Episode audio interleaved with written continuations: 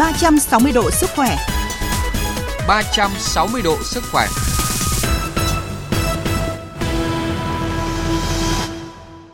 Thưa quý vị, thưa các bạn, những ngày gần đây, nước ta đang ghi nhận số ca mắc COVID-19 mới ở mức kỷ lục với hơn 110.000 ca một ngày. Trong số này thì có 95% bệnh nhân F0 điều trị tại nhà.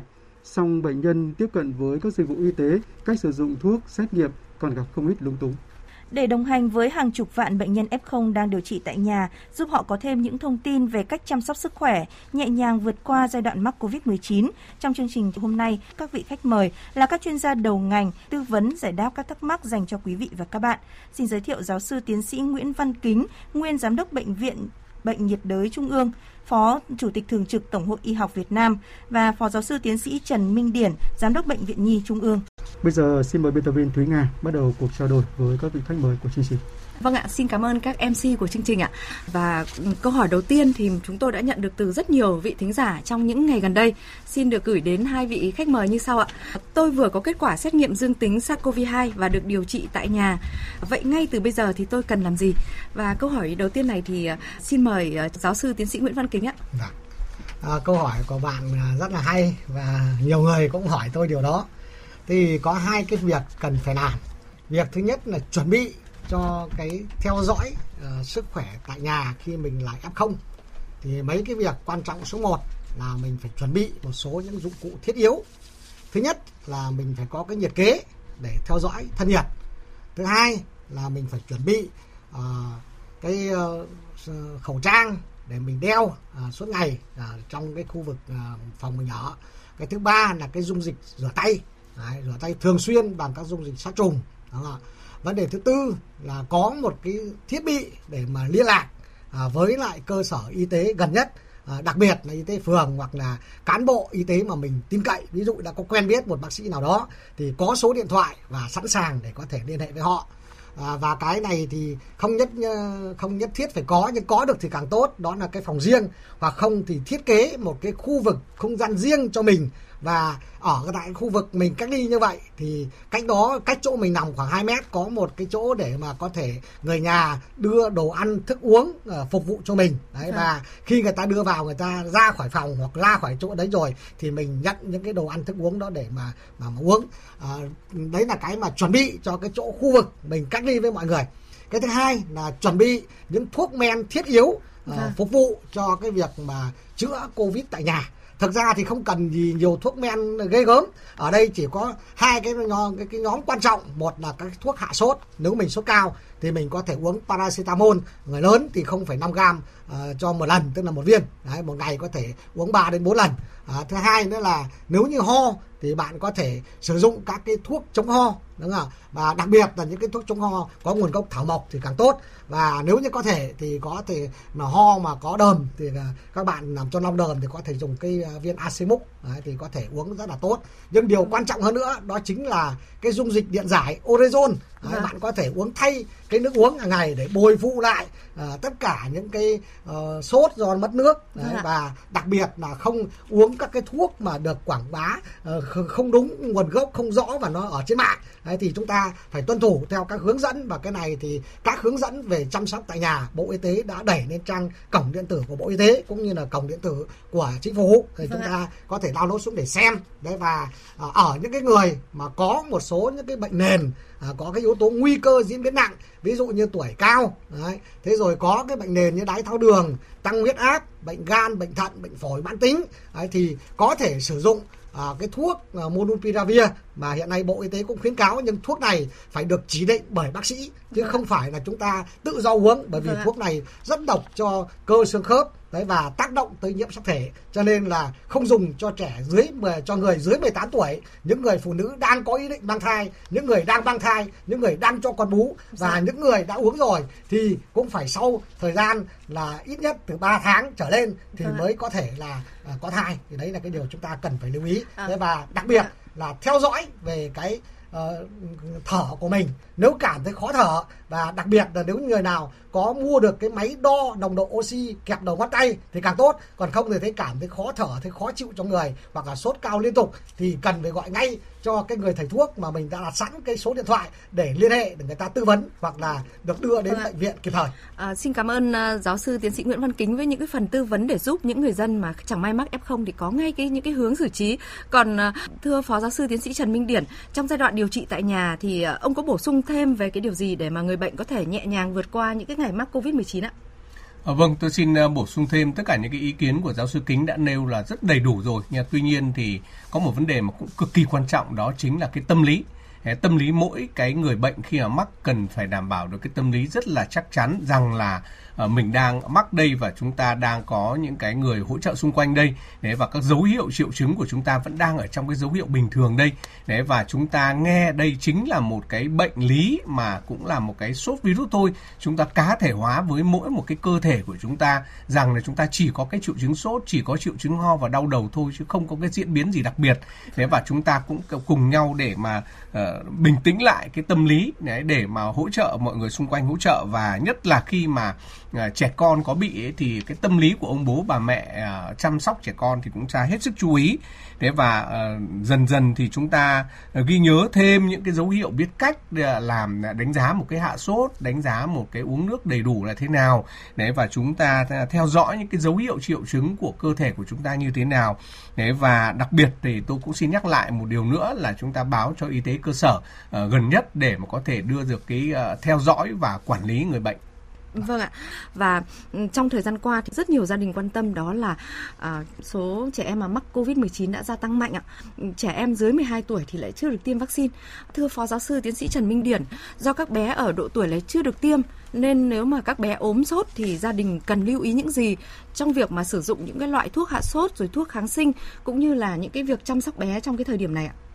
À, vâng, trong nhi khoa và trong uh, chữa bệnh cho trẻ em thì chúng tôi hay phân ra các độ tuổi theo từng cái nhóm tuổi khác nhau. Đấy và uh, chúng ta sẽ có cái nhóm tuổi là trẻ sơ sinh và trẻ bú mẹ, cái nhóm tuổi từ 2 đến 5 tuổi, nhóm tuổi từ 5 đến 11 tuổi và nhóm tuổi trên 11 tuổi. Thế và tùy theo từng mỗi cái nhóm tuổi và tùy theo từng mỗi cái triệu chứng mà chúng ta sẽ đưa ra những cái hướng dẫn sử dụng điều trị khác nhau. Đầu tiên thì như cái phần đầu chúng ta cũng đã nghe giáo sư Kính nói, đầu tiên là cái vấn đề về sốt. Chúng ta theo dõi sốt cho con mình, cặp nhiệt độ ở nách hoặc là cặp nhiệt độ ở hậu môn. Với cái nhiệt độ thổi thủy ngân, nếu các cháu trên 38 độ 5 thì được gọi là sốt cao. Và với tình trạng đó thì chúng ta cho sử dụng cái paracetamol hoặc ibuprofen với cái liều là 10 đến 15 mg cân nặng. Và mỗi 4 đến 6 giờ chúng ta đều uh, sử dụng lại một lần. Và chúng ta đánh giá được rằng là sau khi sử dụng thuốc hạ sốt thì các cháu có thể hạ xuống. Ví dụ như từ 39 độ các cháu xuống trên 38 độ thì cũng đã là đáp ứng với thuốc hạ sốt. Đồng thời nếu mà giai đoạn nào các cháu sốt cao thì chúng ta có thể uh, lấy khăn ấm lau chườm cổ nách bẹn cởi bỏ bớt quần áo trên người cháu ra và lau mải miết đấy thì nó sẽ nhiệt độ hạ nhiệt độ bằng vật lý. Kèm theo nữa là chúng ta uống nước thường và nước điện giải xen kẽ để làm thế nào các cháu đái ra tốt vừa đỡ được mất nước nhưng mà đồng thời cũng làm cái giải pháp thải nhiệt ra. Thì đấy là cái đầu tiên về cái cái cái sốt và với cái diễn biến của các cháu thì sẽ rút sốt trong vòng 24 đến 48 à, giờ đầu. Đấy, và với tùy theo từng cái nhóm tuổi chúng ta sẽ theo dõi cái mức độ sốt cái chi giác của cháu bé. Thì ví dụ như là trẻ sơ sinh thì hay là trẻ bú mẹ thì các cháu uh, có kèm theo là bú kém hoặc là kém ăn hơn. Ừ. đấy, và những cái nhóm trẻ lớn hơn thì các cháu có thể mệt mỏi ly bì hơn hay không. Đấy và uh, chúng ta đánh giá thêm những cái dấu hiệu như tình trạng nôn hay tình trạng tiêu chảy thì hoàn toàn có thể là yên tâm cho con có thể điều trị ở tại nhà Vâng ạ. Vậy các gia đình hãy bình tĩnh khi mà chẳng may bé mắc Covid-19 và có thể là sử dụng những cái loại thuốc hạ sốt cần thiết khi mà bé đã sốt đúng đến cái nhiệt độ mà cần phải cho uống thuốc đúng không ạ? À, vâng ạ. Và qua Facebook của chương trình ở địa chỉ là thời sự ừ, gạch ngang VV1 thì chúng tôi nhận được câu hỏi của một thính giả như sau. Xin chào các chuyên gia, gia đình tôi có người mắc Covid-19 nên rất lo lắng. Vậy à, xin hỏi là chúng tôi có nên đăng ký mua và sử dụng thuốc kháng virus ngay khi mắc bệnh ạ? Và câu hỏi này thì à, xin mời giáo sư Nguyễn Văn Kính ạ. À, trước hết thì như chúng ta đã biết tất cả các cái thuốc mà gọi là chống ờ, covid hay là kháng virus hiện nay thì đều là những thuốc đang trong thử nghiệm lâm sàng à. và người ta vừa dùng nhưng vẫn phải vừa theo dõi cái tính an toàn và hiệu quả của nó và đặc biệt là nó có những cái tác dụng phụ không mong muốn ví dụ như là độc cho cơ xương khớp cho gan cho thận đặc biệt là nó tác động đến các nhiễm sắc thể.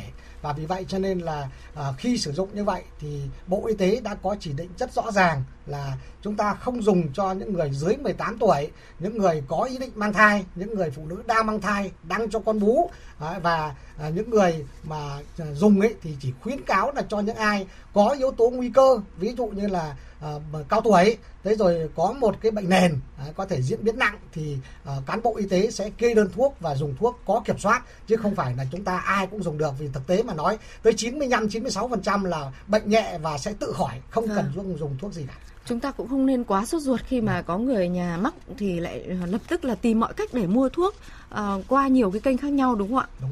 Vâng ạ. À, và qua Facebook của chương trình là chúng tôi tiếp tục nhận được những câu hỏi của vị thính giả. Bạn Vân My có gửi câu hỏi ờ, như sau là nhà tôi có 4 người thì cả ba người đều bị F0. Trước đó bé 6 tuổi bị sốt 2 ngày sau đó khỏi và không có biểu hiện gì nữa. Xin hỏi các chuyên gia liệu bé nhà tôi có phải bị Covid-19 không ạ? Làm sao để nhận biết bé bị hậu Covid ạ? Xin cảm ơn các vị khách mời. Câu hỏi này thì ờ, xin mời ờ, Phó Giáo sư Tiến sĩ Trần Minh Điển ạ. À, vâng, khi mà trong nhà của chúng ta đã có ba người mắc, thế còn lại một em bé và cũng đã có từng sốt à, thì cũng có thể là em bé đấy là một cái người nghi nhiễm và có thể là cái người nhiễm rồi. Đấy, nếu mà để khẳng định hơn thì chúng ta sẽ làm những cái test nhanh hay là real time PCR để chúng ta xác định được rằng là em bé mắc bệnh. Thế tuy nhiên thì đến cái giai đoạn này thì các em bé đã hết sốt rồi thì thì có lẽ là cái việc mà làm hay không làm nó cũng không quan trọng nữa. Thế và chúng ta tiếp tục theo dõi cho em bé ờ, và em bé đã vượt qua được những cái giai đoạn cấp sau khoảng độ 7 đến 10 ngày là hoàn toàn chúng ta có thể yên tâm là em bé đã có thể khỏi bệnh.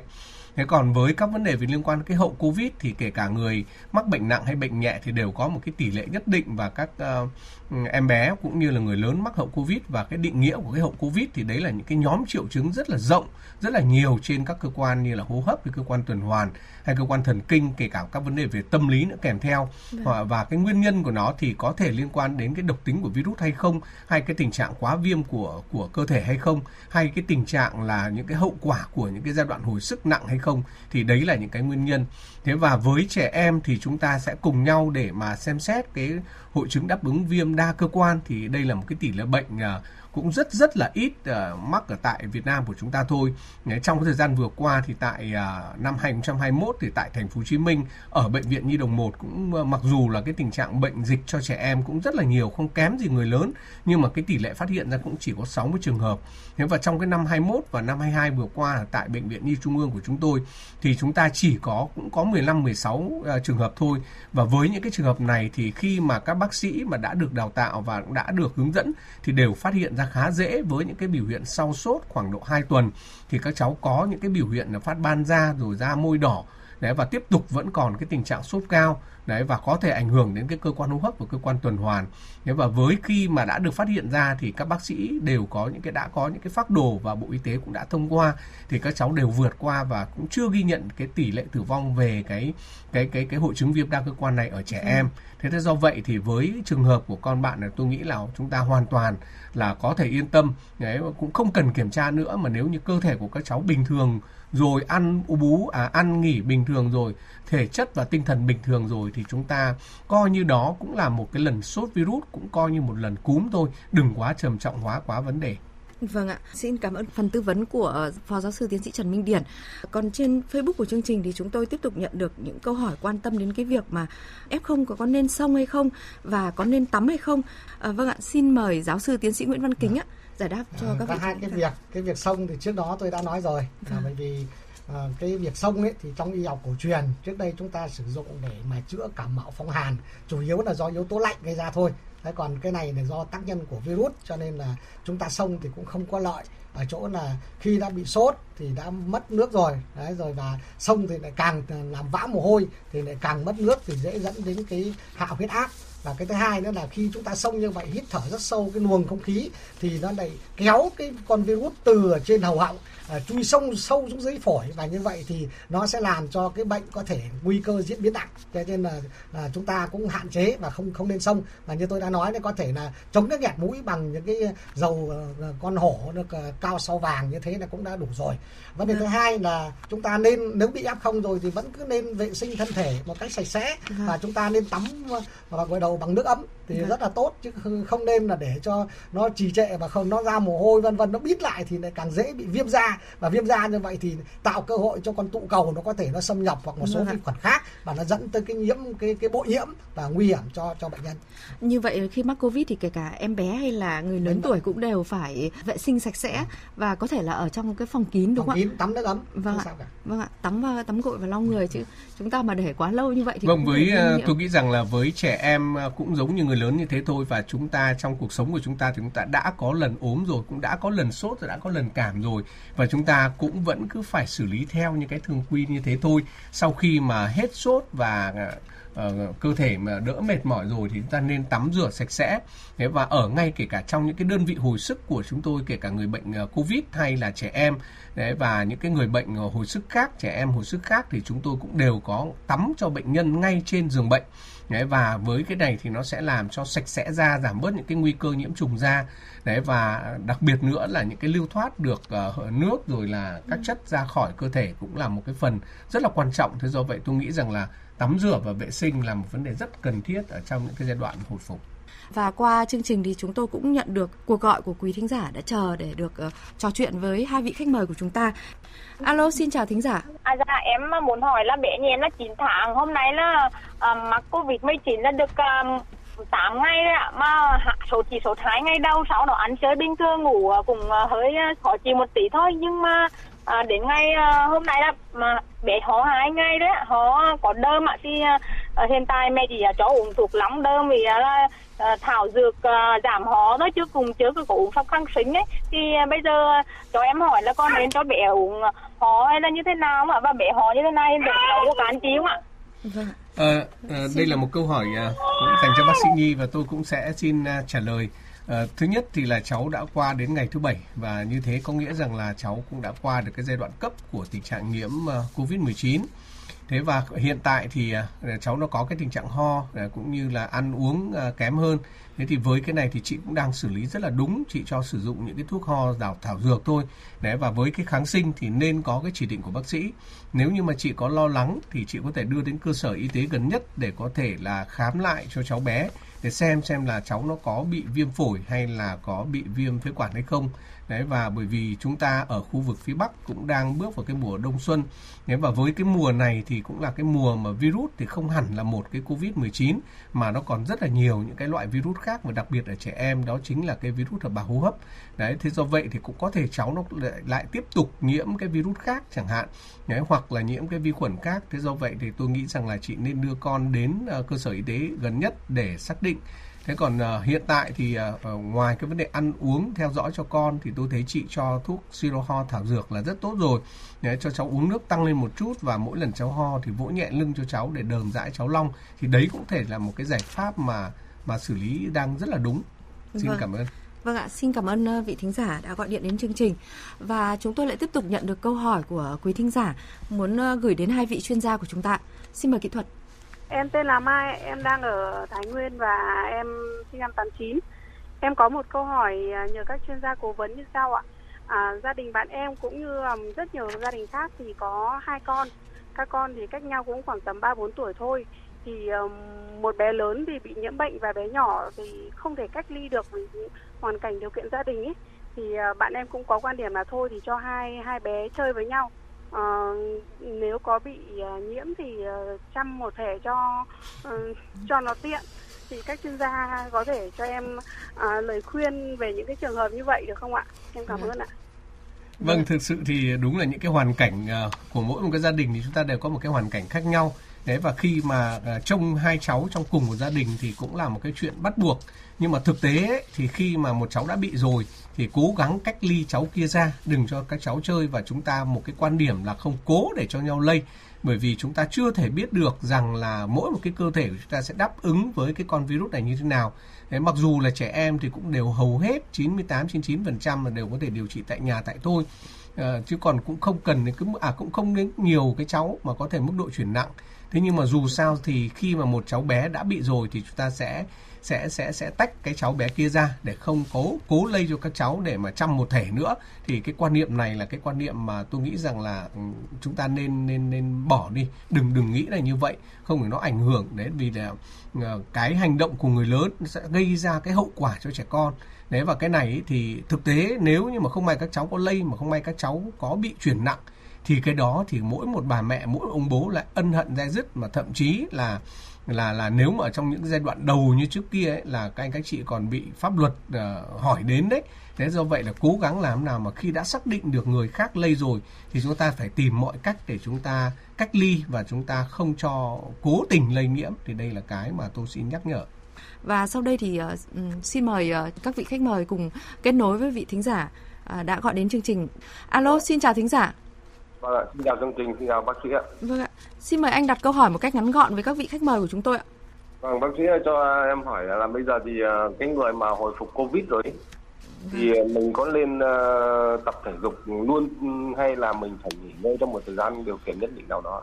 Vâng. Xin mời giáo sư tiến sĩ À, Nguyễn Văn cái Kính ạ. việc tập thể dục thì chúng ta vẫn có thể tiến hành tập thể dục một cách nhẹ nhàng đừng quá sức Đấy, và, à, như vậy thì chúng ta cũng sẽ rèn luyện cho cái sức khỏe của mình tốt hơn đặc biệt là cái tập thở là bởi vì cái tổn thương à, cơ bản nhất của covid 19 là nó tác động đến cái phổi cho nên chúng ta tập thể dục nhẹ nhàng và tập thở giống như là luyện khí công ấy thì sẽ rất tốt cho cơ thể của bạn Vâng ạ. Và chúng tôi lại tiếp tục có cuộc điện thoại tiếp theo muốn ờ, tương tác với các vị khách mời của chúng tôi ạ.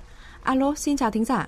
Vâng, xin cảm ơn chương trình. Tôi là quê máy trong Thanh Hóa năm nay là 73 tuổi. Vừa rồi đi khám, ờ, hôm qua khám ra được cái F0 3 ngày. Tôi và thằng cháu. Nhưng mà các cái chương trình nhờ bác sĩ vừa tư vấn thì tôi không nhớ hết. À, tôi cũng đang, đang kiêng một mình một buồng riêng trên tầng. Và cháu cũng vậy. Nhưng mà riêng cái thuốc ấy, khám xong rồi có cái thuốc thì nhiều loại thuốc lắm. bốn năm loại thuốc không giống như bác sĩ nói. Ở Ibuprofen 500 mg rồi uống, uống nhiều lắm. Vâng ạ, xin mời. À, trước Vâng, hết xin mời thì các- à, bác à, cứ bình tĩnh và tôi thấy bác còn cười rất tươi khi mà nói chuyện với chúng tôi thì chứng tỏ là cái Vâng, vâng, diễn biến của bệnh cũng không phải là quá nặng. Thứ hai là bác cũng không sốt nữa thì cũng không cần uống các thuốc hạ sốt và cái ciprofloxacin của bác ấy đấy chính là kháng sinh thì vì là không có sốt không có biểu hiện nhiễm trùng thì cũng không cần uống còn xuyên tâm liên thì à, trước đây là dùng à, thuốc thảo mộc cho những trường hợp cảm cúm thông thường thôi bác cũng không cần uống cái quan trọng nhất hiện nay là bác ăn ngủ cho nó thoải mái Vâng. à, bồi dưỡng th- thân thể. Đấy, và khi nào có ho thì có thể dùng tạm thuốc ho thôi còn tôi không biết là ở đó có uh, phát cho bác cái monopiravir hay không thì là bác tuổi cao nhưng mà với cái diễn biến nhẹ như của bác thì không cần phải dùng thuốc gì cả chỉ ăn ngủ thật, thật tốt thì vài ngày nữa bác sẽ khỏi Dạ. Xin trân trọng cảm ơn giáo sư tiến sĩ Nguyễn Văn Kính, nguyên giám đốc Bệnh viện Bệnh nhiệt đới Trung ương, Phó Chủ tịch Thường trực Tổng hội Y học Việt Nam và Phó giáo sư tiến sĩ Trần Minh Điển, giám đốc Bệnh viện Nhi Trung ương và xin cảm ơn các vị thính giả đã gửi câu hỏi bình luận. Và trước khi kết thúc chương trình, xin mời quý vị các bạn đến với chuyên mục bạn cần biết. Dù là một trong những bệnh không nguy hiểm đến tính mạng, nhưng nếu không điều trị đúng cách thì sẽ để lại hậu quả rất lớn đến cuộc sống và sức khỏe của người bệnh. Vì vậy khi có những triệu chứng như là tiểu buốt, tiểu rắt, mỗi người nên bổ sung nhiều nước hơn so với bình thường, sử dụng thêm các loại nước ép trái cây chứa nhiều vitamin tốt cho sức khỏe và có tác dụng lợi tiểu. Lượng nước cần thiết dung nạp vào cơ thể là khoảng 1 lít rưỡi đến 2 lít mỗi ngày. Bên cạnh đó, những đồ ăn, thức uống chứa vitamin C là dưỡng chất quan trọng với sức khỏe và hệ tiết niệu, giúp tăng sức đề kháng và ngăn ngừa sự phát triển của nhiều chủng vi khuẩn gây viêm. Một lựa chọn khác dành cho người bệnh là thực phẩm giàu chất xơ. Chất xơ giúp cải thiện chức năng hệ tiêu hóa, giảm nguy cơ các bệnh đường ruột như là bệnh viêm ruột, tiêu chảy và giúp thanh lọc cơ thể, cải thiện chức năng miễn dịch. Do đó, người bị viêm đường tiết niệu nên tăng cường ăn các loại rau củ, trái cây tươi. Bên cạnh đó, các thực phẩm lợi khuẩn như sữa chua, phô mai cũng được các bác sĩ khuyên người bệnh sử dụng. Thưa quý vị và các bạn, thực phẩm bảo vệ sức khỏe ích niệu khang với thành phần chính là coles, chiết xuất từ hạt của loại bí ngô đặc biệt Escop và mầm đậu nành, nguyên liệu của hãng Frutarom Thụy Sĩ, được sản xuất trong nhà máy Nutrafur SA tại Murcia, Tây Ban Nha, giúp hỗ trợ giảm tiểu đêm, tiểu nhiều lần, tiểu không kiểm soát, không tự chủ, tiểu rắt, tiểu són. Ích niệu khang hỗ trợ cho người bị hội chứng bàng quang tăng hoạt OAB, Ích niệu khang dùng được cho cả nam giới và phụ nữ bị tiểu đêm, tiểu nhiều lần, tiểu không kiểm soát, không tự chủ, tiểu rắt, tiểu són, người bị bàng quang tăng hoạt, OAB hay bàng quang kích thích. Quý vị nên uống ích niệu kham mỗi ngày 2 lần, mỗi lần 2 đến 3 viên trước bữa ăn 30 phút hoặc sau khi ăn 1 giờ. Mỗi đợt sử dụng liên tục từ 3 đến 6 tháng để đạt hiệu quả tốt nhất. Có thể uống ích niệu khang lâu dài, có thể sử dụng ích niệu khang cùng thuốc tây. Mọi thông tin về sản phẩm xin liên hệ số điện thoại miễn cước 1800 6723. Chú ý không dùng sản phẩm cho phụ nữ có thai, người mẫn cảm với bất kỳ thành phần nào của sản phẩm. Thực phẩm này không phải là thuốc, không thay thế thuốc chữa bệnh. Vâng, đến đây thì thời lượng của chương trình 360 độ sức khỏe đã hết. Xin chào tạm biệt và hẹn gặp lại.